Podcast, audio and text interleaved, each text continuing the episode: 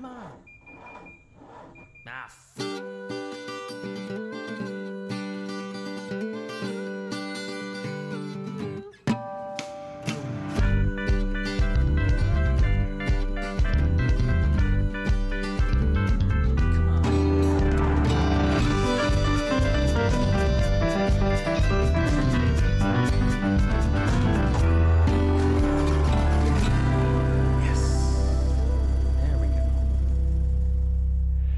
Hey, what's going on, everybody? Welcome back to the only podcast produced by three two time winners of IMSA's Spirit of the Race Award.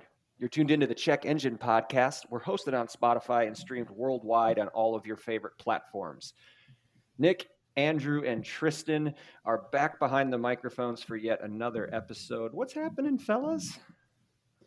I mean, we should be asking you. You were at the the big event, the event of events, the uh, very exciting race, of course, a week ago. Um, Yeah, it's weird mean- that they've already had another race since then. Um, Yeah. Right. Well, yeah, of course. So I mean, But- you're the one to ask what's up, right? But but I think, I mean, there's nothing new for me. I, I lead a very boring life. Oh, come on. Nebraska's hopping this time of year, isn't it? Well, yeah. Are there it's just grasshoppers? Uh, a couple. I think it's too hot for them. It is, it is just been unbelievably hot here. We're already it's- in like dire uh, drought conditions. Yeah, we have been also quite hot and dry here. Just ask Rob Haswell every morning. Who's Rob Who? Haswell? Yeah, Oh, the Fox 6 meteorologist, Rob Haswell. I feel like Shout it's out. weird for you to make a local news. What, whatever. We'll talk about that. That's a personal thing. We'll talk about that later. We'll talk Uh, about that offline. Yeah, what, They'll deal with you later. right. Hashtag weathercast. I mean, yeah, that, that- we're good. Everything's good. Oh, okay, good. Tristan, everything good with you? yes, we have our foot on the gas for the house hunt. Unsuccessful so far, but it is uh, happening at least. And Yes. then- Pro. Can I give you a pro tip? Sure. Find someone you play basketball with and Okay, ask, well, I don't ask, play basketball, ask so- him if he's selling a house. Does that It work with great for- other sports or activities? Because I don't play basketball. No, sorry. Any It's a team basketball well- activity. thing. I'm out of I'm out of luck then. a- Any any team activity, trivia, rugby, you know. in a shockingly uh classically Tristan poor timing moment. Yes. I have also decided that while we are in the fa- the you know, early phases of a house hunt, uh, now was the perfect time to fall in love with a motor vehicle. Uh oh. Mm. He says, bringing us back to topic. Well done, Oh, Tristan. correct. What are we talking about tonight before Tristan hops into his story? I mean, we're gonna we're gonna talk about a little bit of this, a little bit of that. We're gonna talk about there's gonna be surprises. Uh, apparently, that that's but there's gonna be surprises. Special guests, maybe, probably not, but maybe. But maybe, Uh, who knows? Keep listening do- and find out. That's right. We're just gonna do whatever we find uh, entertaining tonight. We haven't talked about news in a long time. We haven't talked about events. Nick's been traveling all over the world, uh, so I mean, we just- we Whoa. just- whoa, whoa. Listen, if by world you mean Indiana, the okay. upper Midwest. it is you could see that move on the face of the globe the face of the globe has been traversed That's true. Okay, fine, you got me there. yeah that's But right. anyway, Ge- Tris, at the uh, geologic scale, he has moved. it is it That's is right. hashtag open episode, and Tristan is in love with a car. Tell us more. Oh, the best part is not a car. Oh. Check Mm, your sus. check your messages.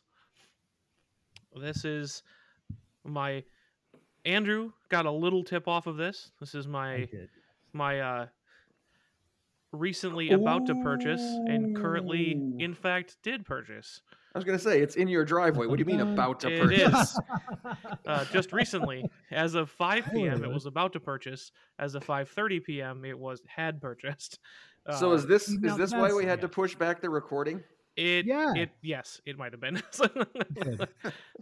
good It's a Well, yes. 2023 Kawasaki KLR 650 short uh, or something. S. It says S. I Sounds I assume it means stubby or short. or sport. No, because because they specifically lowered this one. it is that looks several awesome. several inches shorter than its big brother for people with only 28 inch inseams, for example, um, uh, like myself. But uh, but yes, it is the same motor and everything else as the big one, but the suspension geometry has been fiddled with, and the seat has been shortened by putting in fancier space age polymers in the foam i would assume i don't know they said it's a new type of it's a new type of foam uh, compared to the other one they Um, could have told you anything, and you'd be like, "Yeah, okay." it's shorter that's all i care about um Yeah. so so yeah it was uh it was i almost purchased the original one of these um when i purchased my bonneville but i would have been required to pack a small stepladder with me to get on the thing um and i would have had to have like four inch boot sole extensions to reach the ground um once i was on it so i did not um but this one is brand new for 2023 um, and they made it for short people. um, so I uh, it's a it's a very very new motorcycle experience for me. Um, I'm used to generally pretty low uh, motorcycles, um, or ones that you are kind of perched on top of, like a sport bike. This is Mhm. just very very tall, and is like you're sitting in a very tall chair. I was just gonna ask, like office chair, or or maybe even like a like a dinner table chair. Yeah, imagine if you put handlebars in front of you at the dinner table. It would be like Sure. that. Yeah, Um, That's comfy. I and was gonna say, does uh, it ride? Does it ride nice then? It does. Um, it's it's a little weird at low speed because of the tires. They're kind Sure, of aggressive off-road tires. They get a little wobbly um, at low speed, but they don't really pull you off track that far. So you just kind of like learn to accept that when you come to a stop, you're going to kind of shimmy around a little bit, and nothing really happens. So I, I fought it at first. It wasn't worth it, and now I'm fine with it. um, and uh, but yeah, got it all the way up to supra highway speeds. I won't say how many, how many extra Mhm. miles an hour. Um, and despite being a 600 and c- 650 cc single cylinder, Whoa. it Holy actually shit. rode really smoothly uh, at highway speeds. It didn't rattle. It didn't buzz your arms off. Um, That's a I picked up banger. I picked a little bit of it from the pedals, uh, from the not the pedals, the the pegs, um, and uh, but that was I about it. I didn't even notice you said pedals. Yeah, I did. um, the uh, I picked up a little bit of it through the pegs, um, but that was about it. I, I was surprised. The, all the re- it's one of those like just you don't believe the reviews. all the reviews are like, "Hey, this is surprisingly smooth at highway speeds." I'm like, "Nah," uh, but it is. So um, very pleased overall. Um, obviously, I've only had it for under three hours, so I can't really give an exhaustive review. Um, but I purchased it with uh, heated hand grips and a power outlet that I'll be able to plug my uh, my heated gear into. there um, you with go. The, with the proper adapter, no need for batteries. Um, so it should be something that can run me well into the season and very early in the season because it is also the first bike I've ever owned that's fuel injected, so it will actually start below 40 degrees, Hey, Look at you. below you 50 go, degrees. man! Congratulations. So, wait a minute. How long has this process been going on? And I'm assuming you traded in the Triumph. funny story, no, no, Oh, I didn't. Okay. um So because two I have now. I have a deep sentimental attachment to that bike, and I have one bike that works and one bike that I wish worked. Um, so that's probably gonna need a relatively thorough rebuild. That's not in the expenses checklist for this year. So this year, this season, it's gonna be all the KLR, and if things work out the way I want them to, next year will be a at least modestly complete rebuild of the Bonneville.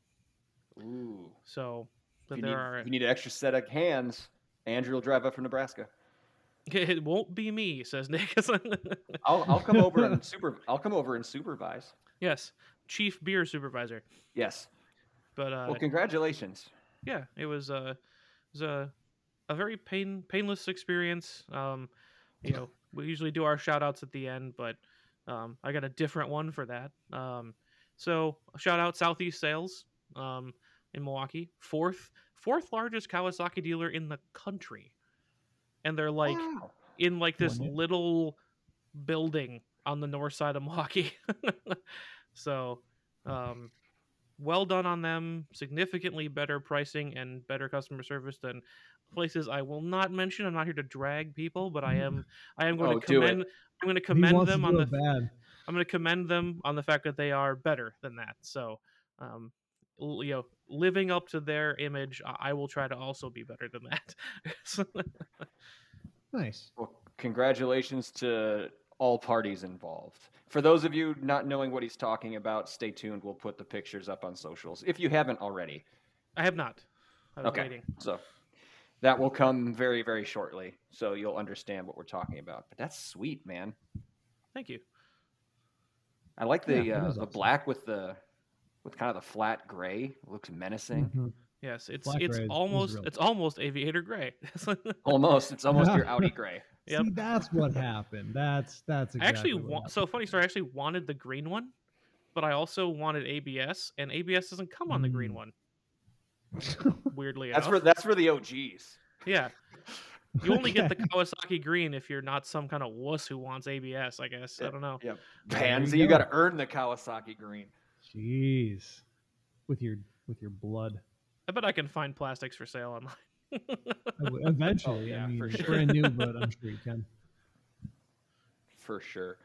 Well, shit, Well, Andrew. I don't know if, if I've, I don't have any stories like that. So No, I don't have any stories. I do have a question though that I think Uh-oh. each of you are uniquely qualified to answer. Sort of a, a general question that I've wondered about for quite some time, and it's car related in that uh, this is when you encounter it, right? Because normally you don't really think about people's street addresses or like their numbers until you go to put them in a GPS.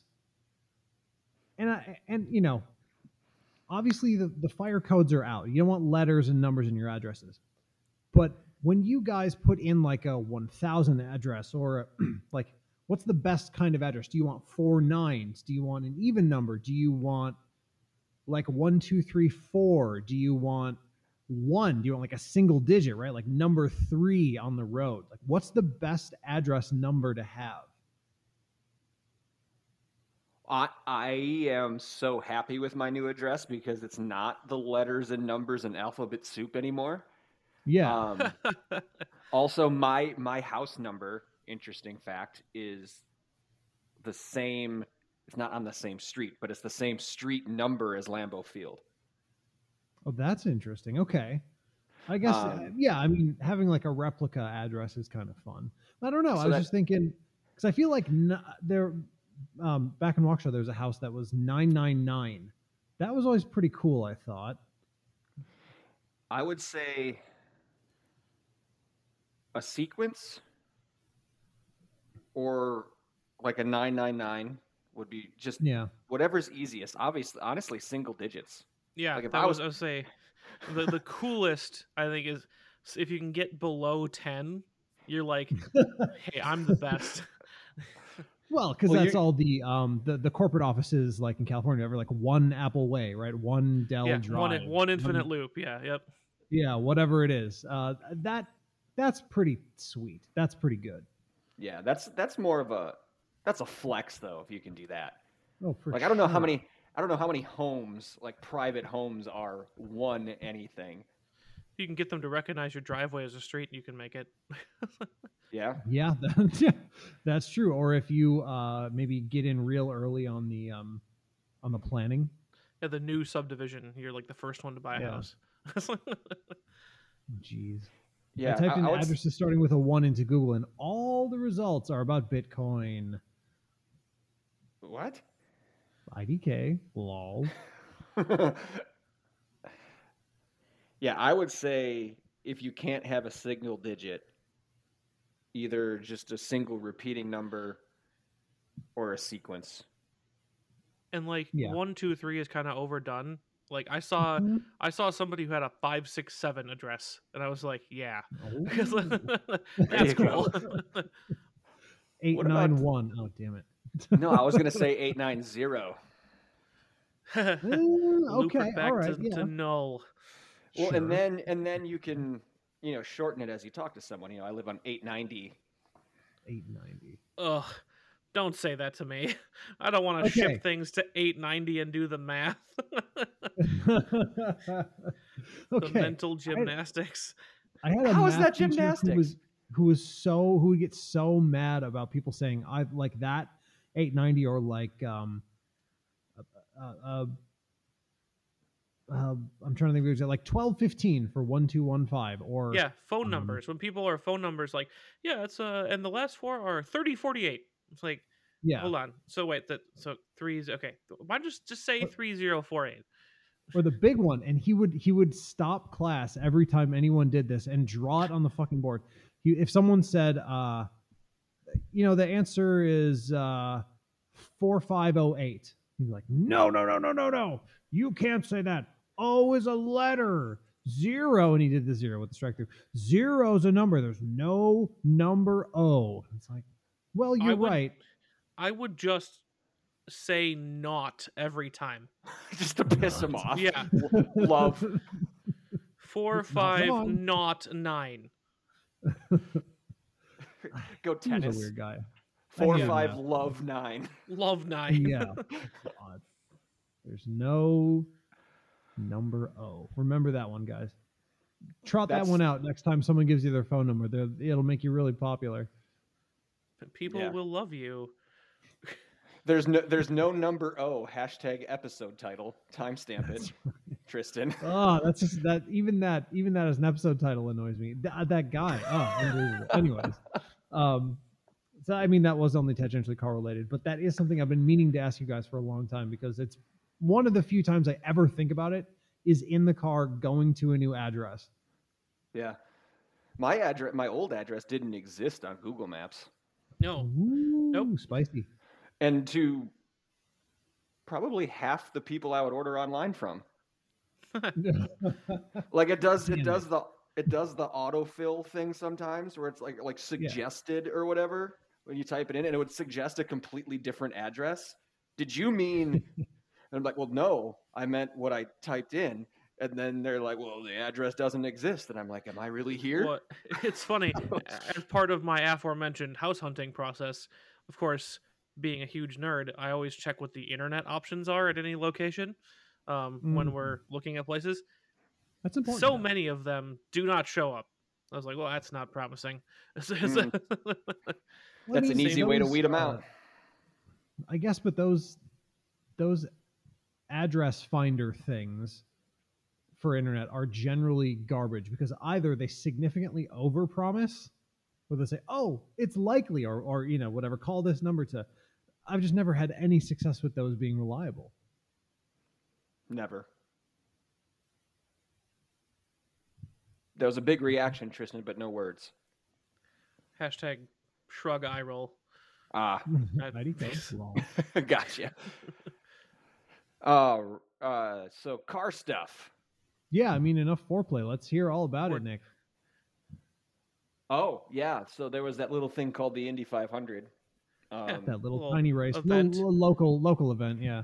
We're actually in, like, we're recording this in the middle of a really big, like, sequence of motorsports events. So we're coming off of Indianapolis. They also actually just raced in Detroit last yesterday at the time of recording this. So I won't spoil that and tell you who won. Um, I haven't even watched it back yet. I do know who won, but um, yeah, the week before was Indianapolis 500, and um, beautiful day. The the for the last shoot decade, if it wasn't raining, we were getting broiled in the seats. This time was uh, high 70s, light breeze, no humidity, like San Diego, perfect weather. Um, it was it was awesome, and it was sneaky with the sun because it was kind of cloudy for a while, and then it would peek out and then go back behind the clouds. And I wore a baseball hat backwards with the strap on the front. So when I got home, I got a big old red target on my forehead, just in time to go back to work. Yeah. Um, the it was a tale I will say of three races. It was the best of times, it was the worst of times, and it was also that other time. Mhm. It was so the first 95 laps were pretty fucking boring. Uh, there was there was no yellow. Everyone got really strung out. Everyone was just cruising, trying to save fuel. Um, so there really wasn't a lot of action happening. From lap 100 or so after the first yellow to 185 was a really really good race. Like pit strategy, a couple of cautions to bump people up, restarts, comers, goers, moving up through the field. Some guy, you know, who hit the setup, who didn't. Like you, you can you can kind of tell if you if you go there. Like even like coming out of off of a corner, usually they kind of let the car drift down to the left before pulling it back out to take a line into the corner. After lap 100, they don't just let it kind of drift; they dart it over. Like you can tell, business is picking up. It's getting tense. Um, and then the last 15 laps was absolute haywire. Just- mayhem. Just, Mhm. I mean, three red flags in the last 15 laps. Um, the first two, I will say, are very warranted. You know, IndyCar doesn't do like the NASCAR overtime thing. So there was a Right. really big accident with 15 laps to go. A tire actually sailed over the seats out of the ballpark and hit a car in the parking lot. Damn, that's Oh, fucking crazy. I didn't know that. Jesus. Yeah. Um, the tires are tethered, but for whatever Uh-huh. reason, just like Because sure they are. one in a billion chance that these two cars made contact. It was um, Felix Rosenqvist and Kyle Kirkwood. Rosenqvist had already brushed the wall and his toe link bent, so he spun around, and Kirkwood almost missed him, but they just clipped. Um, I think it was left rear tire to left rear tire, and Kirkwood's tire, like this, the way they hit it, sheared the tether. So the tire and a couple of suspension pieces at like 180 miles an hour rockets over the fence, over the seats. Fucking crazy. It was like an old school like Albert Pujols home run. Like you could just At imagine. least it went like- over the seats though. Yeah. Oh, it would have been, it would have been devastating if that had hit the seats. They were so lucky in Oh, turn damn. two. Um, but it, it completely fucked a Malibu out in the parking lot. Um, and Kirkwood flipped over and he, like he hit. Thank God for the the big aeroscreen and the roll hoop because he actually like laid up helmet side against the wall and slid down the track. Like it was big, so absolutely warranted for a red flag there because they would have ran the last 14 laps completely under yellow. Nobody was hurt from the flying tire. None of the drivers were hurt. It was fine. They buzz around. They do a uh, few laps under yellow. They go green with like nine laps to go, and then uh, Pato O'Ward, tr- uh, or AKA Potato O'Reilly, tries a very aggressive late move into turn three. Defending winner Marcus Ericsson was kind of already committed to his line. Could have given him more space, maybe. But anyway, Pato ends up spinning. Everyone kind of, as they call it now, concertinas up, and a couple other people get hit. So that's another red flag with like seven laps to go. Okay, they're trying to do this whole, we're going to get this finish under green for the fans they roll around again um, and they go green with like three laps to go coming to the green everybody piles up in the back like they don't even make the start finish line and i'm like and marcus ericsson is in the lead and i and i think everyone there was like well you know we gave it a good go uh, but this is probably going to finish under yellow now and Marcus Ericsson is going to be the first repeat winner in over 20 years. Like, hey, he's done it twice in a row. Good on you, Marcus. Nope. Uh, with with no precedent, with nothing in the rule book procedurally, IndyCar decides and we're going to red flag this thing with two laps to go, Ooh. which means Ooh. when they go yellow, the cars will start up in pit road, roll out for one pace lap without the pace car and get the restart with the green and white flags together and do a one lap shootout. And um, they wanted to add to the excitement. And I think for maybe some casual fans, it was very exciting. Everybody there who has seen an IndyCar race before knew that Marcus Ericsson was going to lose. He is in the front of a line where drafting is important. He had no shot. He had absolutely no shot. And I have, there's nothing. Joseph Newgarden was second. Sure enough, he made a pass down the backstretch that Ericsson couldn't defend, and he won the race. I have no problem with Joseph Newgarden winning. He's one of the best drivers, probably by the time he retires, in the history of the sport. He's already a two time champion. He's won twice this year, including Indy. Like, blonde haired, blue eyed, Penske perfect American, like, media like dream for any sponsor. Like, great. I have no Well, problem you with say Joseph you know Penske perfect, but he hadn't won the 500. until yeah, he had not. He was going to eventually. it was going to. No, Matter of time. It was only a matter of time. Like he's too good not to get at least one of these. And um, I can't win for losing. if if you if you um, follow his stuff on social media, he and his teammate or on YouTube, he and his teammate Scott McLaughlin do this series called Bus Bros. It's hilarious. Um, so like it was a popular win. Congrats to Newgarden, but I just have this feeling, like this kind of icky feeling in my gut, like it shouldn't have ended that way. Like all the, I- I mean, and people disagree. My dad and I got into a big argument on Monday when we went over there. We got back into town and we went over for a cookout, and he's like, "That was amazing." I'm like, "That was kind of bullshit." See, uh, all right, it I, wasn't. I, am totally, I'm totally on your dad's side. I think, I think uh, IndyCar just showed every single racing series how to handle problematic ends of races, which have frankly plagued the sport and every sport, as we talked about kind of earlier in the year. Imagine if F1 had done that. They uh, did. what Was it two two years?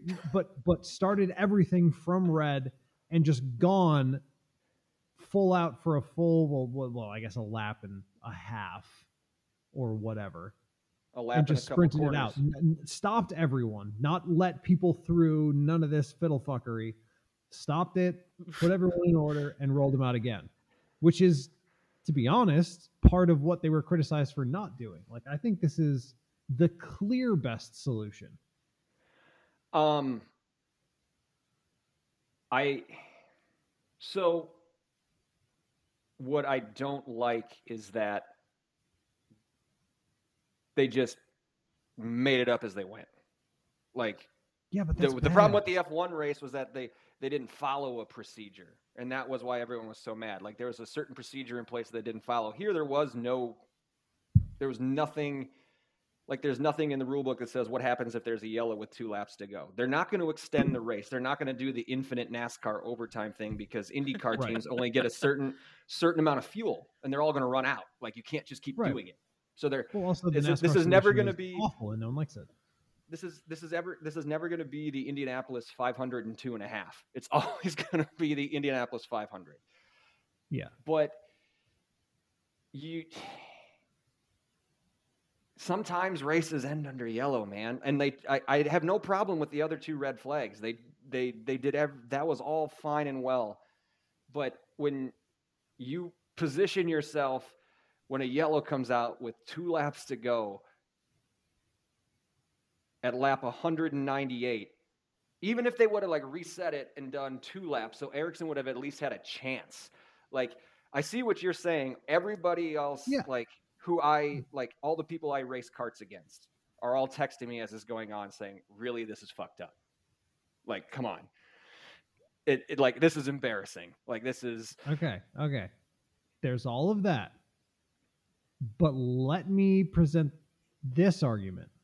This was way more badass. i don't think it was I think it was There were- great. Listen, no one wants anything other uh, for a race. No one wants anything more than one hell of a last two lap sprint, right? You want the the drama and you want this that. But two you sure really not want one the end of any race. Well, yeah, but you know what I'm saying. They did the best they could with what if if the back of the pack hadn't screwed it up, they would have had a great. They would have had a three laps. phenomenal finish. They would have had a phenomenal three lap dash. But dash. they didn't. So this is uh when life gives you shit, make shit aid, right? That's the saying. I think it's lemons. Make Like when a life gives you lemons. Yeah, like when Huh. life gives you lemons, make shit aid. I never heard that one. Yeah, that makes Oh, sense. okay. But no, I, I I just think this is better. The one lap thing, I totally understand that as a very specific quibble for what they did. Uh, throwing out the rule book and just doing something cool is very badass. I appreciate that. I think that's the way more things should be done. And I think that this um, kind of race finish is just more exciting. I mean, I'm thinking um, Michelin tire when we were at Road America in was that 2019 where it was just a slop fest and yeah. was that under that was under yellow they went green on the last lap? Like that that is that is so great. But i will say this is it the rarity that makes it so exciting? Like if this were to happen four or five times a racing season does it then become bullshit by virtue of the fact that you're doing this all the time? And like nick points out it does disadvantage the people in the lead. It just does, especially on a track like Indy, especially when in in racing where well, the air is so important. You know what I mean? right. The draft. I feel like with so road important. cars, you have a a stronger case for it to matter less. Maybe even in NASCAR, but you know, Which is really why the Road well. America situation you mentioned, Andrew, was different. Like that was good because they had four miles, multiple braking zones, all of that Mhm. To try to sort themselves out. It wasn't coming from a red. They like they were under yellow the whole Right. time. You know, it was.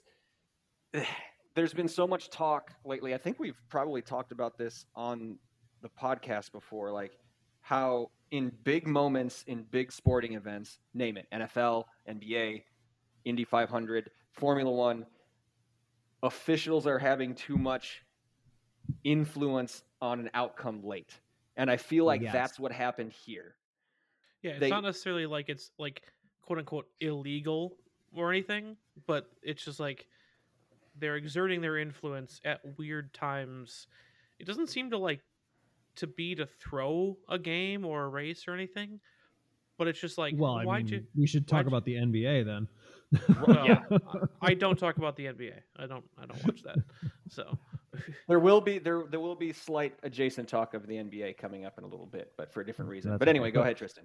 yeah, Oh, just I'm saying that they they exert influence where it's not necessary, and that causes weird outcomes. Not what uh, other than apparently whatever's happening in the NBA. It doesn't seem to be specifically on purpose to throw games or anything, but it's like that was a weird time to do anything, much less something for one team or the other. You know. Yeah, and again, I'll say there is absolutely nothing against Josef Newgarden winning the race. And what my the point that my dad tried to make was like, well, it was the same situation for everybody. It was the same situation for everybody from Josef Newgarden on back. It was not the same for Marcus Ericsson. Um, correct. yes, that is so- true.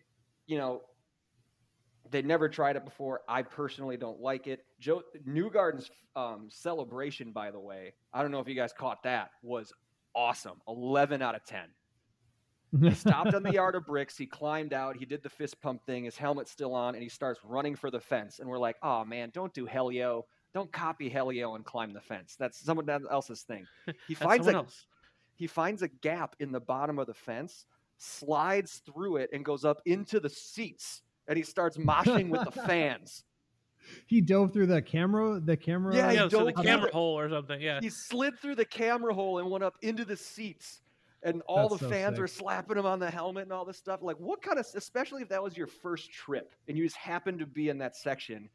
yeah. And here's the winner of the damn race, It's a great mosh experience. pitting with you. What a story. That's awesome. Yeah. That was so cool. So, I mean, I don't know. It, I, I am strongly on record on this podcast be as being anti-officiating, and I, you know, in general, and I do think it is worth mentioning because I've been mentioning it whenever sports come up lately. The NBA is the only major sports league to have a federally indicted game fixing scandal with the referees, and one of those referees was refereeing a game with questionable officiating in the in the last three seconds that changed the outcome. Am I saying the NBA is corrupt? Yes, because they provably are. But That's not a but this is yeah, yeah. The, the federal government stands with me on this one. You can't dispute it. But uh anyways, this I feel like I- I'm willing to let this slide because it was cool. And, and maybe that makes me hypocritical and I'm actually fine with that. I don't know. Yeah, um, we'll just agree to disagree on it. Again, nothing against the winner. It, I just, Well, I'll put it this way. I feel let's- icky about it. what if I I would be willing to see it happen one more time and judge it based on the outcome of not necessarily at Indy, right? But I'd be willing to see this happen maybe on like an Indy 500 road course Sure. and see if it disadvantages the leader in the same way. Because this was a clear disadvantage to the leader. Absolutely true. 100% true. But yeah, I think. Yeah, I, th- I don't think I'd have as much of a problem with it. Like it, Road America, the the race they just ran yesterday in Detroit, because there's Yeah. braking points, there's downshifting, there's a lot of other stuff that can happen over the course of a lap. Versus Indianapolis, where I'm going to put my foot in the fan and I'm not going to lift because it's the last lap, no matter what happens.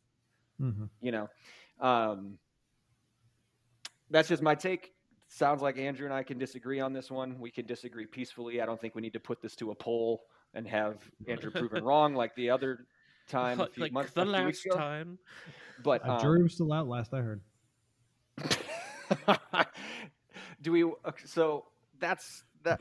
Look, Indianapolis is still the best weekend of the year. It's better than any holiday. Um, Monday is always a buzzkill because it's like, oh, we got to wait 364 more days for this. Like, it's still, it was still awesome. Like, Sure.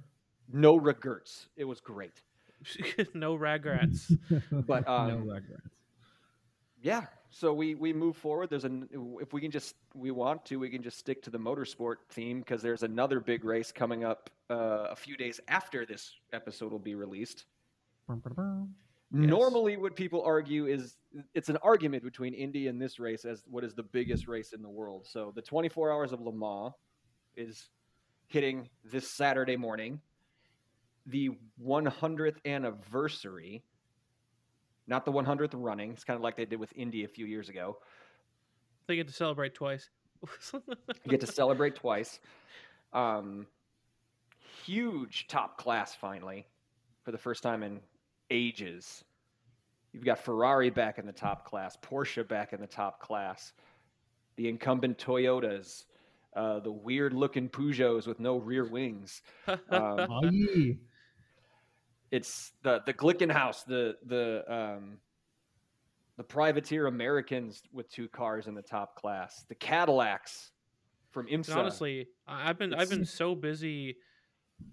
Personally, I haven't watched a lot of the IMSA stuff this year, so it's going to be a really good opportunity for me to see in depth a lot of these cars and watch some of this racing for once. It's going to be awesome. I'm very excited. Yeah, I will. Yeah, very much the same for me. huge GT field. Um, there is no GT Pro anymore. They're all um, Pro Am on the GT side. Um, because most of the factory GT teams left to do the, the top class, the hypercar. So they just eliminated the class. But there's still going to be, well, 56 cars there between three classes plus one invitational car, which I know Tristan wanted to talk about. So hopefully that hopefully that teed you up, Tristan. well, we all. Did. Yeah. Yeah, we all. did. Yeah, I mean, I mean, I think all of us. I think we all did. I, I was Yeah. just urging. I was just urging that we hold it for for the podcast. Sure. That's true. That's fair. Nick, Uh, who wants to start? Who wants to start? Nick, give us the the technical details: drivers, vehicle, all that stuff. So yeah, sure. So this is um, essentially a a promotional effort for uh, NAS. It's NASCAR's 75th anniversary this year. It's the 100th anniversary of Le Mans. So For the last year or so, Hendrick Motorsports, one of the top teams in NASCAR, Kyle Larson runs for him. Jeff Gordon used to, Jimmie Johnson used to, um, has been prepping a essentially a NASCAR Cup car with modifications. They put actual working headlights in it, except instead of stickers. They put um, side view mirrors on it.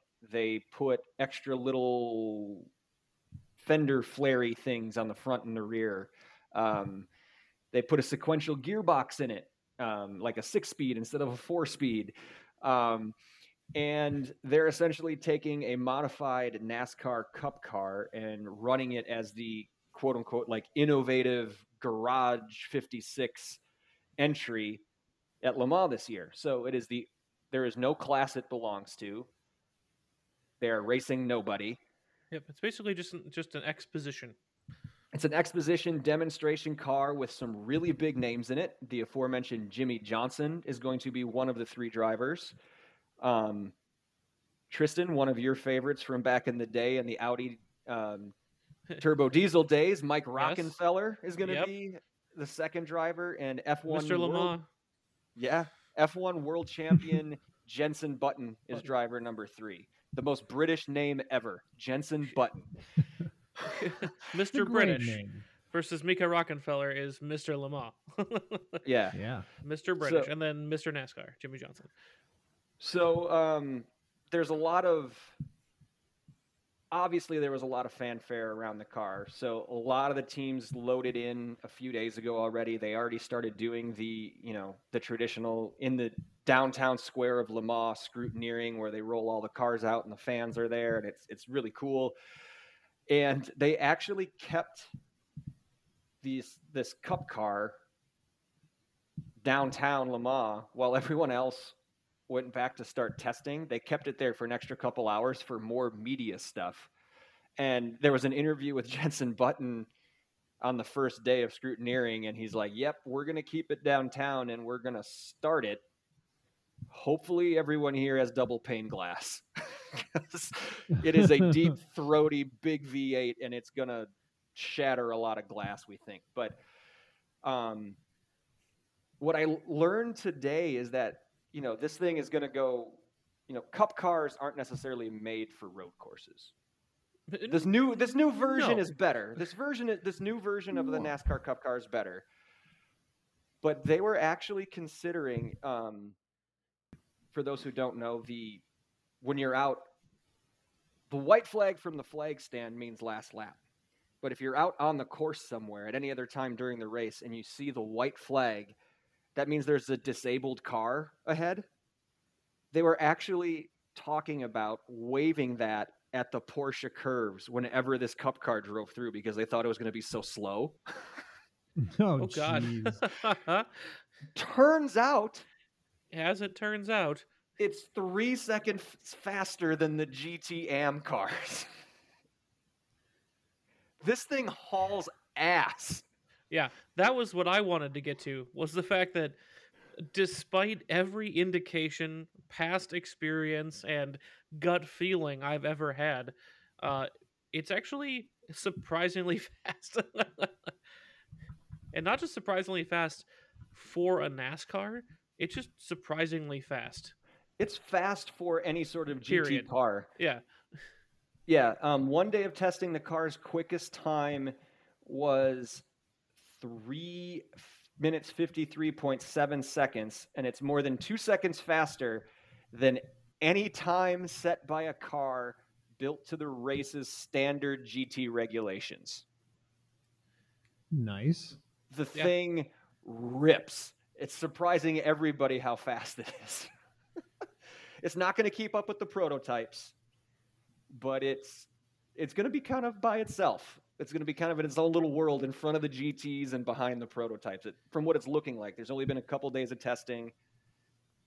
The It's- it's other been- teams haven't qualified yet, so you don't know if they're showing their entire hand. They're probably not, but yeah, it's, surprisingly it's, quick. always been it's always been my problem with NASCAR is that they're like using some of some fantastic engineering minds and material science and simulation and everything to like design a hammer.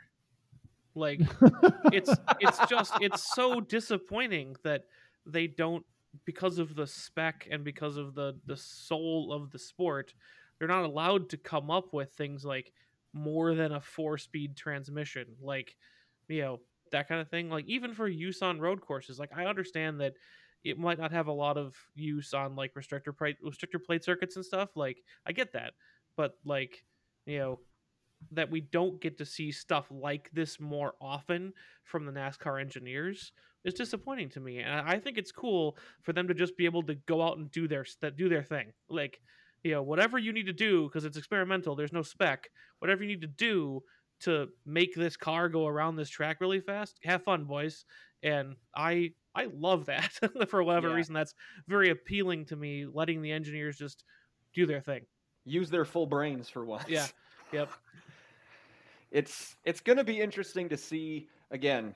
Like, do you do they even have a podium celebration if they're the only car in their class? Like, they do one lap, they win.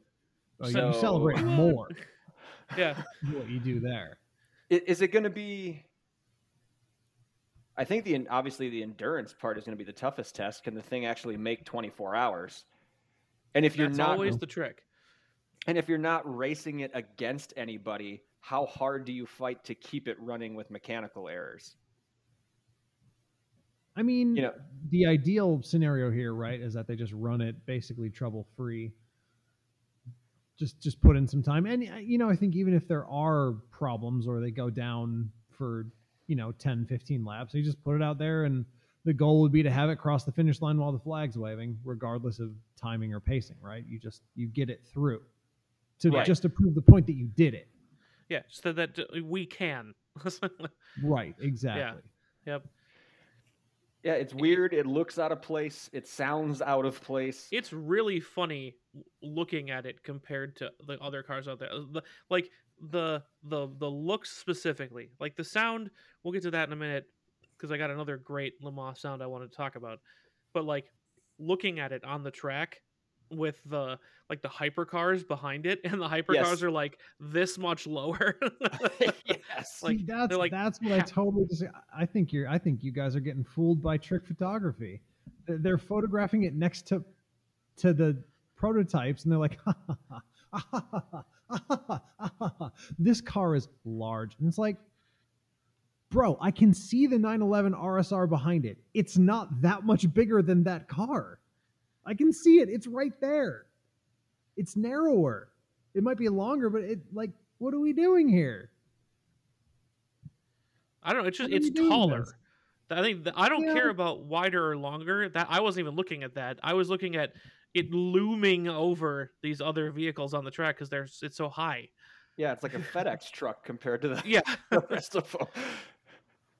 it just doesn't look that uh, well that the, all these all these headlines. Looks huge and hilarious. Like all right. Ridiculous. Goes fast. Like I, I i don't know. I don't think it looks ridiculous. I don't think it it looks like a race car that you would see at a place kind of like le mans. Thought that oh that that fits i don't know am i being a thief of joy here or or is it like actually funny and i don't get it yes. Shut up. Stop stealing my actu- joy. Is it is it actually funny? It doesn't look funny to me. It doesn't look weird. It doesn't look absurd in the context of the Camaro or of the racetrack. Like I, I really don't get it. Like what am I not seeing? I think it looks compared to the rest of the cars that are racing around. If you were to just see it by itself and it's in a vacuum, no, it's a cool looking souped up Camaro. Just in like the context of the. Like I'm just looking at pictures and I need to see it. Like I don't I don't get it. Yeah, I think it's versus the other cars on track. It it looks really I wouldn't say goofy or funny like in like making fun of its sense, but like in a joyous like this thing is hilariously interesting type of way. Like how are they going to do this, you know? It's more like Is there a any footage of it on track? Right there, on footage on track. Let's. I'm just gonna run this in the background while while we talk about this. So, I mean, I I, I think it looks awesome. I think it's the sickest looking Camaro of all time. Um, I mean, we we've liked the Camaro around here for a hot minute. We've we've Sure. stand. And I, I- think this I- one just looks more awesome. I don't know. I don't have a. The only problem I had with the Camaro's looks was when they moved the bow tie logo up that one time, and it made it look like it had like a big Yeah. droop snout. That was silly. I don't know why they did that. That still was a mistake.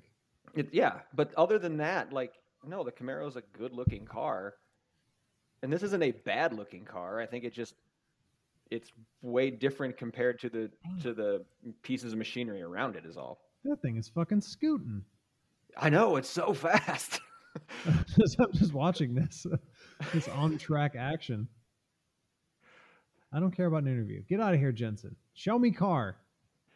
no, but he's the most British. He is the most British. By the way, the headlights on this thing are awesome. Yes. They, I mean, they're just a ton of really ultra bright LEDs, but they look really cool. Crammed in a box.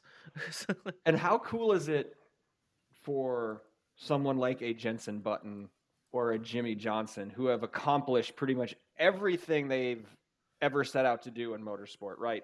Jimmie, seven time NASCAR champion. Jenson's an F1 world champion. They're retired now. They're doing some broadcasting. Jimmie tried a little IndyCar a couple years ago. They're doing all this stuff and they're. You want to run this really goofy ass, awesome, souped up Camaro at Le Mans, not racing against anybody just for the fun of it? Hell yeah, we do. Let's go do it. You know, like I think that's Yeah. cool.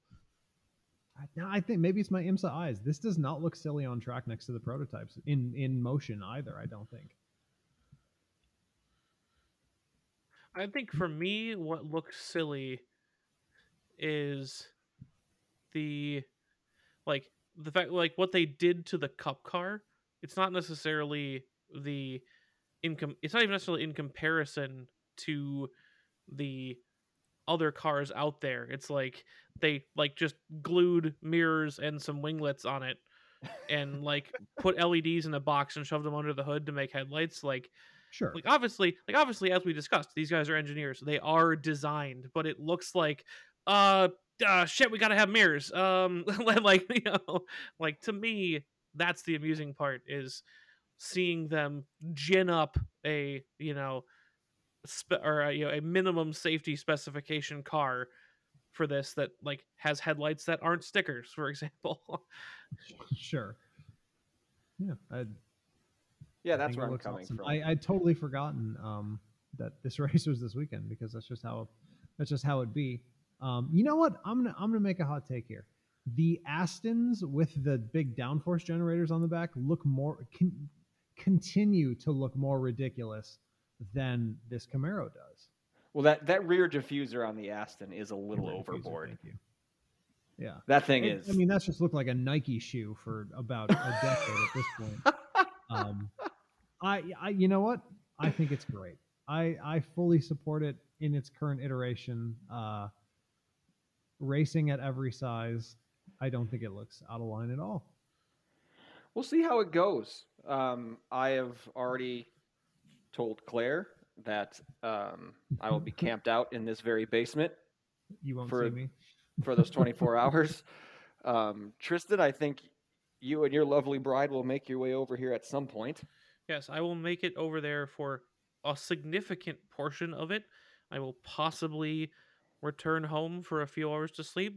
Maybe not. We'll see how it goes. Um, I We may got just fall. room. as- I may just fall asleep in a chair. Um, but uh, I, I I don't know that at, at this age I'm gonna stay up the whole time. I'm tired all the time. Um, but uh, but uh, we will uh, we will give it a shot. And my mom is in town, so I do have to be awake to like bid adieu on Sunday. So, Sure, sure. and then Jessica and Claire can hang out while our eyeballs fall out watching race cars. Yes. It's going to be good. And the other piece, when I was mentioned that we're going to get to the NBA, is a weird announcement came out from the race organizers at Le Mans. Um, yeah, I just saw this. LeBron James is going to be the honorary starter. Way. S- Exactly. Okay. On one hand, great, probably the biggest sports star in the world outside of like Messi, right? Or Ronaldo. I have I have a theory. I have a theory. Have a He's theory. gonna And then start on- a racing team. Probably. And and then on the He- but on the other hand, it's like, at what point, like, yeah, why? Like, why would you need There's LeBron? Jordan for- racing. uh, LeBron is uh, LeBron is also hundred years old. Um, he's He wants he to be Michael is- Jordan, to be is he going back to the Lakers? I don't. I don't think he's going back to the Lakers. He, he might Is his just contract up? I don't know. I Um, didn't think. I thought it was, but any- so he his one stated goal is to play with his son on the basketball team, uh, and his son grad or is probably coming out in next year's draft. Even I think So his son is in two years. in, in two I don't years, think it's this so yeah. coming draft because his son just committed to USC, so he's going to do. Okay, he has to do go. one Okay, year of so two years, college. yeah, two years there. Yeah, so um, that's his stated goal to play on the basketball team with the son, which is great. I think it's very cool. Uh, but I'm just saying, watch this. The uh, the the 23 team in NASCAR must have gotten his attention, and I think uh, it's a smart play too, right? If you can put your name on things, and I, he wouldn't be able to do 23 racing. He'd have to do what was that other number? Did he have six for a hot minute there, right? He has six or he- he was 23. six. He was kind of bouncing back and forth between the two. Uh, maybe just combines them just 29. Uh, I wouldn't be surprised. I would not be surprised at all if we see a LeBron James team. Um, that'd be a little desperate. I, will say it that way. That'd be a little desperate. I don't know necessarily enough about basketball to say whether LeBron is the goat of goats. He probably is not, but maybe Nick can weigh in on that. I think if I he would, it would be a little lame if he tried to do a racing team. He's he. I wouldn't be surprised if he does. He's investing obviously in a lot of stuff. He's a billionaire now, so For sure. Um, Tom Brady, I don't think he's got ownership stake in that team, but he is a. His name is on. I think it's like he's got a clothing line now, just called Brady, and that is on. um, it's real Shout original. And then, but Shout he is on Brady one of the, uh, not the factory Porsche hypercar, but one of the, the privateer one that's running the the Brady the, brand, homie. the team Yoda or Joda Sport car has got Brady on the side really big. So, Really? Tom Brady yeah. racing. Let's see here. Ra- racing where you go to spend money that you don't need Yoda. anywhere else. Yeah. Tom So- Brady. what the hell? Get out of my sport. Uh, Brady is, is branding his name on the Hertz sponsored Jota sports team car that will run the $3.9 million Porsche 963 prototype at Le Mans. Yeah, so Brady I Brady love is that how at- this one, uh, and this article, they explained it.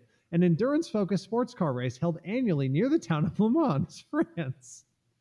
Fuck you. well, what website is it on? Athlon Sports. I've never heard of it Okay, either. so, yeah, so that's not a racing website, so most of the readers probably don't know what that is. Come on, man. This uh not not for nothing. This apparel line is Garbo. Well, it's on. It's going to be tearing around Le Mans on the side of that Porsche. So, what, what I'm saying is, some of these big time athletes. You, you mentioned Jordan and his NASCAR team. Mhm. LeBron is probably not only just going to be there to wave the flag. He's probably going to be speaking to people in the pits. Um, of course. So he'll. It, you're right, Andrew. I'm actually on your side on this one. Where I, it would not surprise me at all if at some point there's an announcement LeBron has an ownership stake in some sort of team somewhere, or Brady. Something. So but that's that's the thing, right? And and this is maybe a different conversation entirely, but I feel like if LeBron were to do this, it would be so lame because the thing about the Jordan Motorsports is that it was never like initially the first one was motorcycle racing when Mhm. no one gave a shit about motorcycle racing at all. and I don't even know if there is there an article about like why he did that the the first time, like why he invested in a motorcycle racing team. He said he I always really- grew uh, up with with motorcycles, and that was like one of the hobbies that he and his family did. Whoa, sorry about that, folks. Uh, I think LeBron James cut the stream there because I was talking shit about him. But um, a little technical difficulty. I, I don't know what happened. I can only I can only assume uh, LeBron James, clearly the goat of all goats. Uh, no, what I was saying uh, is that for some reason this just feels really inauthentic to me, and equivalently, right? It's not just LeBron; it also feels really inauthentic from Brady, who you would expect inauthentic thim- things from anyway, because he's just like a manufactured persona. I, I don't know what. what am I really complaining about, right? Tom Brady more as more a fake eyes. person. Well, yeah. I mean, um, you know, what what are we really talking? More eyes on racing can only be good. Yes. But none of them are gonna like do a racing team. No one's gonna do something really cool. You know what I mean? And and sponsor a the put six alphas in IMSA, right? Like no one's gonna do something fun like that. It's gonna be uh, start from the top, I guess, which is which is cool.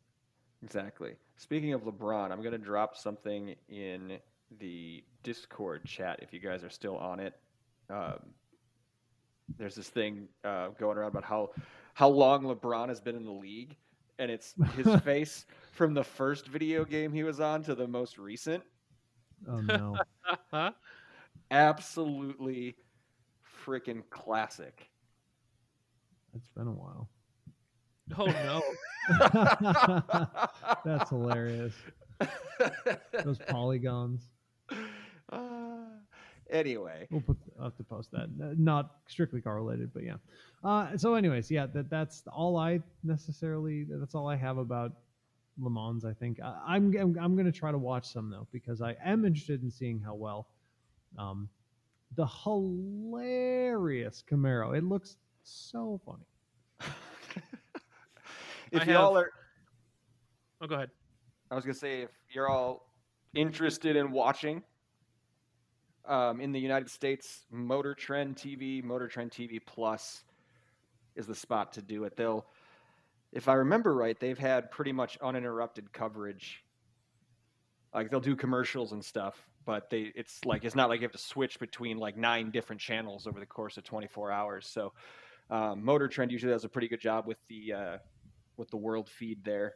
So that's where listeners here can can go watch. Yeah. I didn't. I never got a chance to come back to my Le Mans sound. Yes, You wanna Le Mans talk about- Sound. There's an amazing clip. I, I know you kind of shrugged at the car, Andrew, and me too. Whatever.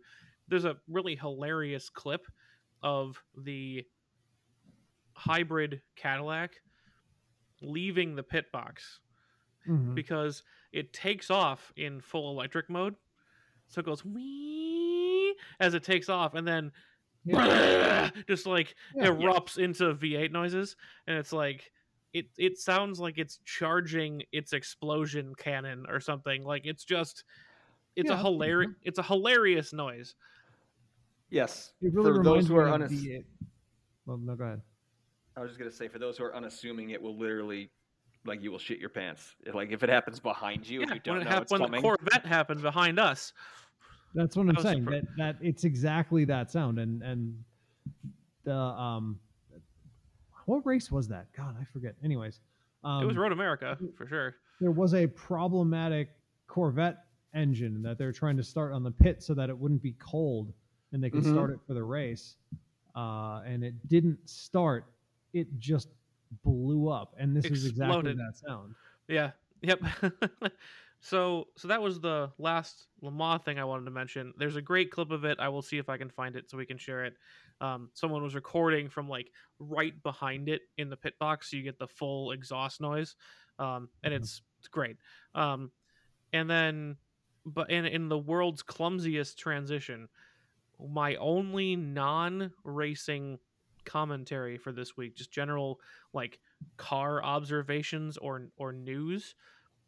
You guys, I'm disappointed because you didn't tell me about the What? previ- about the previous generation Prius. what? What do you mean? Did you know that someone in the design department like dropped their soda bottle on the clay model and they just let that go to production? What? No, That's- that is a lie. That is a fake story, but it's what it looks like. If you Google the 2022 Prius, look at the back of the 2022 Prius. It looks like somebody just dropped something on. Like I was like, "Oh man, something Yeah, fucked no. up that Prius." Oh, never mind. That was the, oh wait no the 2022 I was actually thinking the one before that they announced with that weird Super Bowl commercial that one was super ugly Yes. 2022 is Garbo I am loving the current gen Prius I think it The looks so- 2023. Yeah. Mhm. yeah It actually looks good. But the 2022, if you look at it from the back, it's like they fi- it looks like they fixed the glass, but like somebody dropped a steel beam on the trunk. Yeah. Like it's the weirdest thing, and I don't know how I had missed that until like two days ago. Speaking of Priuses, that was a, that was a genius segue to. I I just hate how shit like this this gets covered, and it just it just really bothers me. Um, Motor Trend headlined an article about the GR, the performance maniacs over at Toyota. They're going to do a GR Prius because why the hell would they not do that? Why not? And their, and their headline is this a high performance Toyota GR Prius hybrid? Really? Really? yes, you fucking idiot. Andrew Beckford, fuck you. Yes. Obviously, yes. What are you talking about? Why are you whining about this? Clearly, they would do this. Shut up. That is, shut up. How about that? Really? it's that? like- It's like AMG made a high performance A series. Really? Like, yeah, yeah, that's what they do. They're insane. But it's just like, why would they not do this? The the Prius is, I mean, I think you can make the argument the Prius still is the flagship international model for all of Toyota. They may Mhm. sell more Corollas, they may sell more Rav4s now, but they created such a synergy between Toyota and oops, it's called the synergy drive. Didn't mean to do that, but Toyota created such an intentional synergy between the Prius and their brand. It's basically the same thing. And it just so happens that hybrids are now more popular than ever. Obviously, Toyota would it would do nothing but benefit them to create the first performance hybrid. It couldn't make more sense. Yeah. There's nothing about this that doesn't make sense. Well, it's like, and, and, and, well, and the thing is, it's not the first performance hybrid. It makes total sense. There are tons of other performance hybrids that are way like way up market. It makes total Right. sense to like like the GTI, the WRX, and the N do for like comp- as they compare to like high end sports cars. There's Yeah. a place for a hybrid of that same like caliber compared to the big boys. You know? right, yes, the exactly. Ferraris Not- and whatever, yeah. Not Yeah, not the uh, ultra premium hybrid like, uh, hypercars. Yeah, yeah. the smallest electric motor tied into a Lamborghini. Not that. Right. Not really a hybrid. A Prius, a, a, a One power drill motor. Exactly, exactly. Uh, but a but a Prius with the cachet that it has, and by the way, it also now looks badass. Uh, creating something, and uh, I mean, what do we think this will really be? Right, 230 horsepower, 250 horsepower. That would blow the tits off of anything that a Prius has been before. That's all they need to do, right? They just need to crest 200 basically, and then call it a performance model and put the GR branding on it. Hopefully, they'll do better. But it's like, why are you? Why? Why do car people always do this? The obvious choice, really? Yes. No more brown wagons. Shut up. Be smarter. Shut oh, it just up. it makes me so it makes me so steaming mad. so esteeming mad. Really Made. M. A E D. yeah, Yes, the Mega Man made. made. I don't know why. It just really bothers me. And I guess this is what you have to do, right? You have to uh, to to I guess to attract the the right comment crowd or something you, you- to, to to make the waves on social media. This is what you have to do. Drive traffic. It's- Drive traffic. Garbo. It's just Garbo. yeah, Uh, they got you, Andrew. You looked at it. Well, accidentally though, because I clicked on on on a article about the GR, and then it came up in uh, what like recommended or something. So th- their data won't show it's an accident. They'll just it'll just show that you clicked. So I know, it- and and good on this guy, I guess, for being dumb enough or or uh, cowardly enough to just print what he was told, or he truly believes this and doesn't really see the logic in it. It's inherently logical. oh shit! Speaking of really fast cars, uh, I saw a Tesla Model S Plaid for the first time ever. really, It looks like a Tesla Model S. It says Plaid on the back. Fifteen thousand dollars for that Yep. Plaid. But right remember, Boom. for the it word goes plaid. really fast in a straight line. What a, what a deal. Um, speaking of Tesla, we haven't had a good uh, haven't had a good Tesla ragging session for a while. Oh god. But- no. But oh boy, do you see the uh, hundred gigabytes of data that got leaked to a German news outlet? Ooh. Ooh, what kind really? of stuff? Reports of over 2,400 self acceleration issues. Oh, more yeah, than, yeah. And more than 1,500 braking problems. 2,400 self acceleration issues and 1,500 braking problems, including 139 reports of unintentional emergency braking and 383 reports of phantom stops from false collision warnings. Hmm. While some drivers safely gained control of their vehicle, others ended up in a ditch, hit walls, or crashed into oncoming vehicles because of these responses. Uh, It also- the- the make docket- a car. the document also outlines Tesla's policies when responding to these issues and suggests that Tesla likes to keep its vehicles' data under wraps. For each incident, there's there are bullet points for the technical review, quote unquote. The employees who enter this review into the system regularly make it clear that the report is for internal use only. Um, each entry also contains the note in bold print that the information, if at all, may only be passed on verbally to the customer. Do not copy and paste the report below into an email, text message, or leave it in a voicemail. It has to be handed directly to them. And it, uh, vehicle data should also not be released without permission. If, despite the advice, an involvement of a lawyer cannot be prevented, then this must be recorded as well. Interesting. I mean, uh, listen.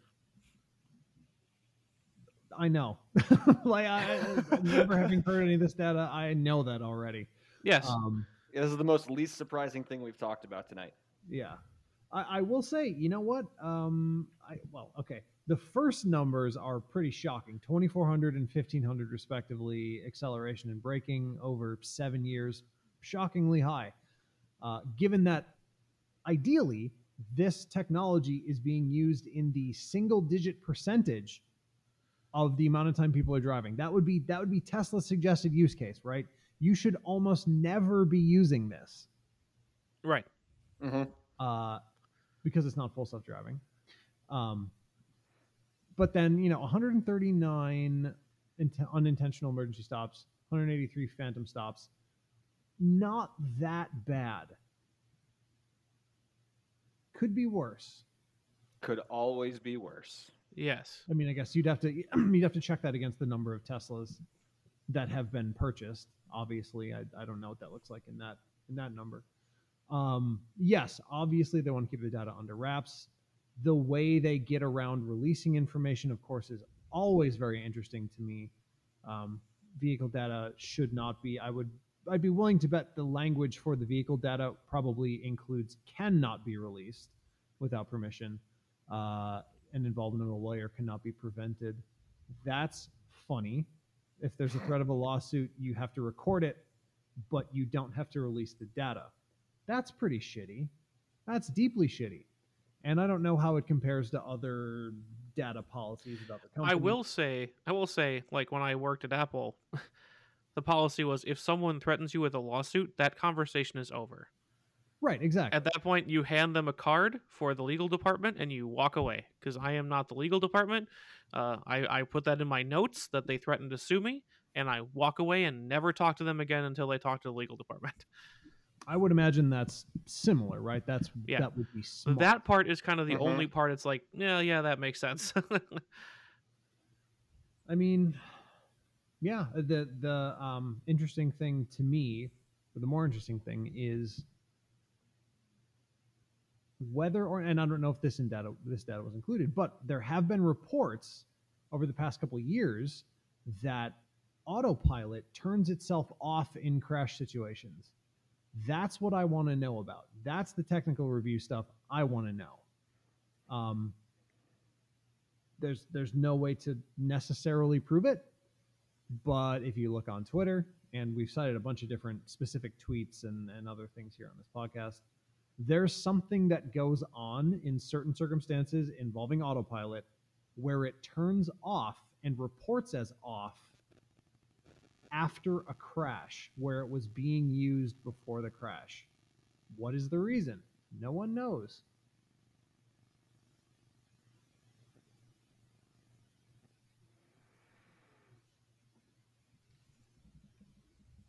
So yeah, I don't know. Nobody knows.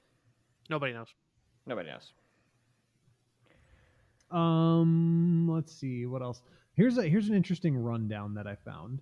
Um, this one, it this one from Motor1.com. I'll cite that because they very kindly have put a list together of all of the new cop cars that you'll see that are unusual. Okay. So obviously, cop cars change not that often, or they didn't used to change that often. But because EVs are coming into vogue, there are now a bunch of new cop cars to look out for. So these are these are the headlight profiles to memorize. Uh, Chevy Blazer. There's now going to be a Chevy Blazer EV cop car. Uh, Chevy Bolt cop car, kind of hilarious. Oh wow. Uh, and then an, an eternal classic, the Chevy Express. We all know love Yes, that. of course. Uh, Chevy Silverado, Chevy Tahoe. We all know the Tahoe. Yep. But I guess now they're so the new versions they're the weird like cut in headlight type action. I haven't seen one of these on the road yet. Um, Dodge uh, still humping away at the corpse of the Charger. That still exists. That's real. Dodge Durango. I've seen those. Uh, Ford Expedition. Ford Explorer. Obviously very common. See those everywhere. Mhm. The Ford Lightning F-150, different from the different headlights from the F-150, which is also a police car. Uh, then the Ford Mustang Mach E, which is kind of interesting as a police car. That feels like a okay. like a fancy police department one. You know what I mean? That's the show car. I feel like, yeah, I don't know. Right. Uh, Ford Transit, Ram 1500, and that is it for this list. I don't know if that's all the cop cars that are made, but those are the newer ones. the transit cop car in particular gives me a chuckle. Yeah. I mean, that's for transporting, I Oh, guess. But I see. you know, they they make it basically what that means is they make a version that you can put police on the side. They also make them as corners vans and a ton of other things, right? It's just available as I don't know what they'd call it, like emergency fleet. Yeah, authorized anything that would be acceptable to drive through an authorized vehicles only U turn on the highway. Right. Yeah. Yeah. yeah. exactly. that. And three roof heights and three body lengths. Three body lengths. wow. So, Yeah. I mean, that's that's kind of all I got. That's all the. Yeah. All the Want to stuff I- talk about the, the Tesla thing? How appalled I was with the 2022 Prius, and uh, a few things about Le Mans. only thing that um,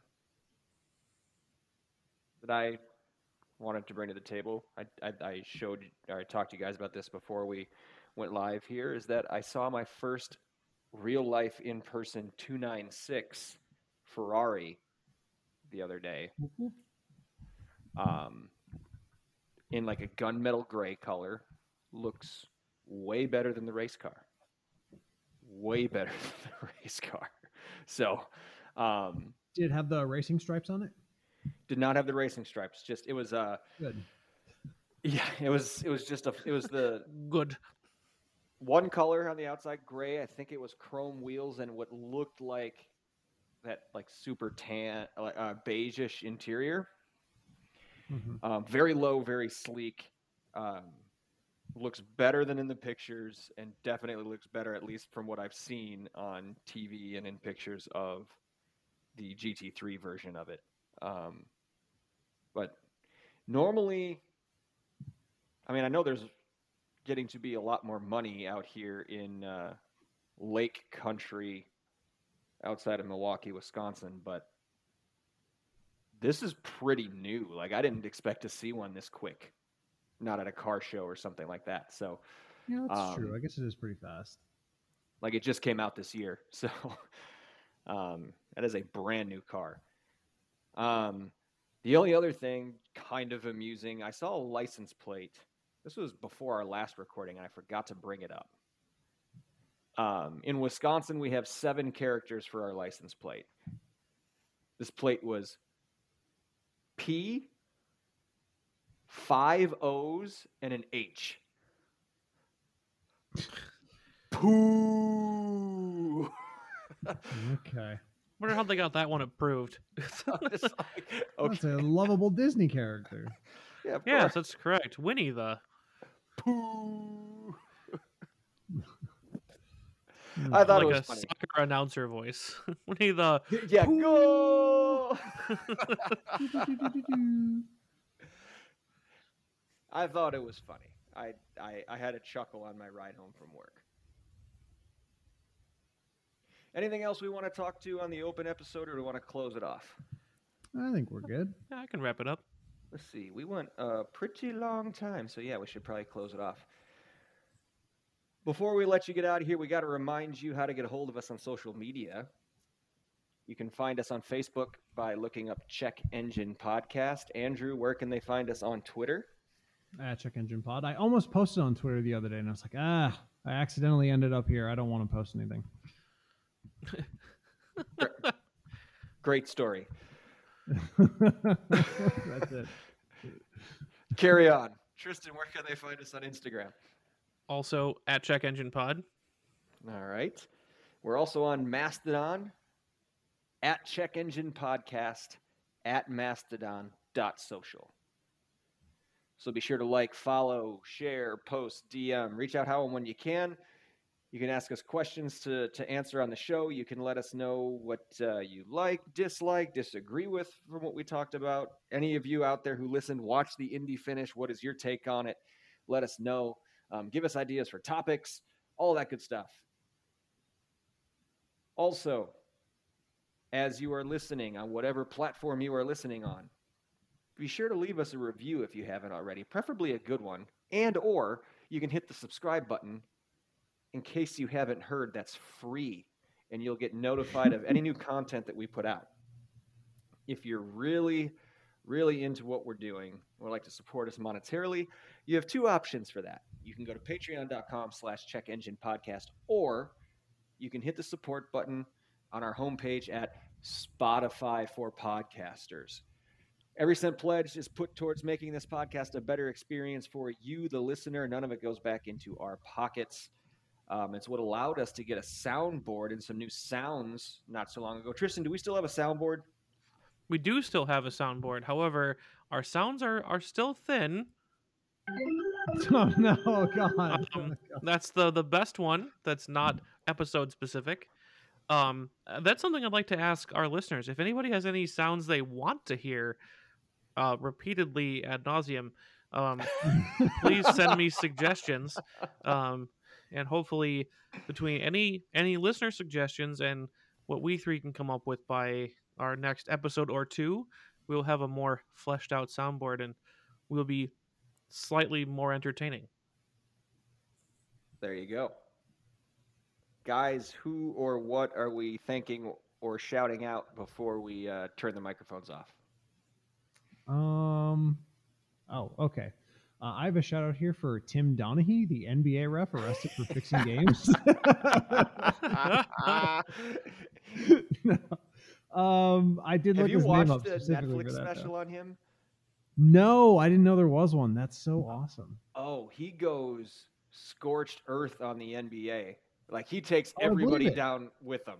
It's I, I'm Great. I'm immediately gonna watch that. Yeah, no, it's uh that actually happened though. That is 100% real. That is not a lie.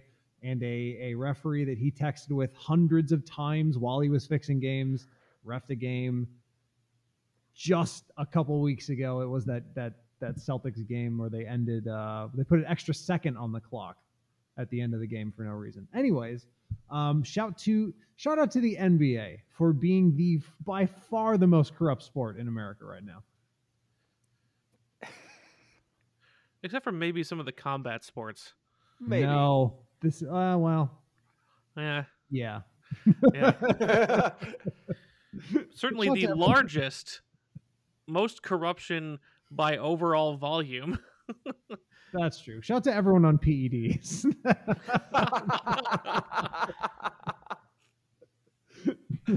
That'll work. I'll I'll keep that one. there you go. Tristan, what about you?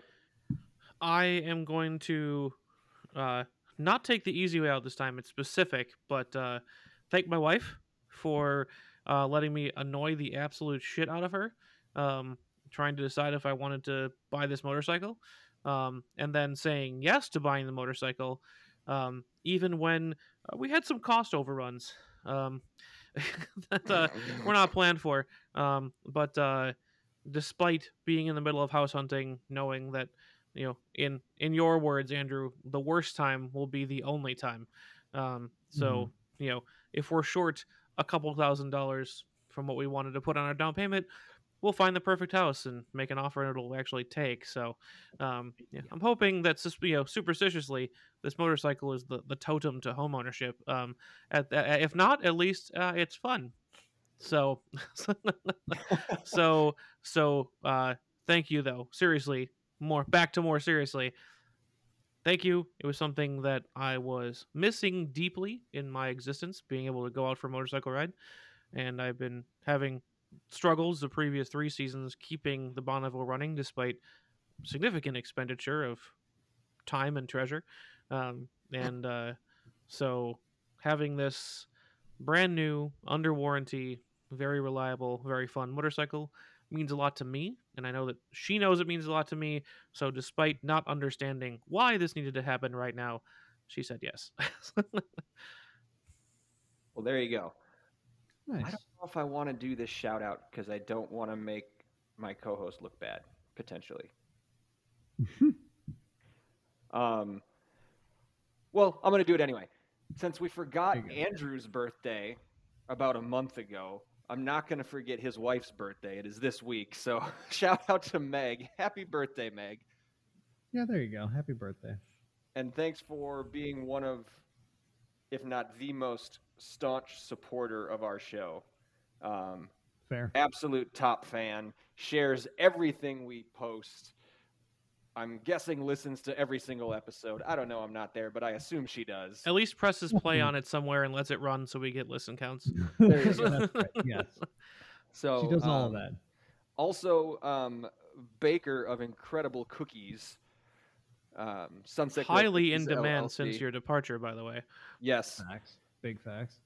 Um, so happy birthday, Meg. Thanks for your support of us three hooligans. And as always, thank you, listeners, for your continued support. We love hearing from you. We love recording this for you, and we cannot wait to speak to you again. Until we do, take care.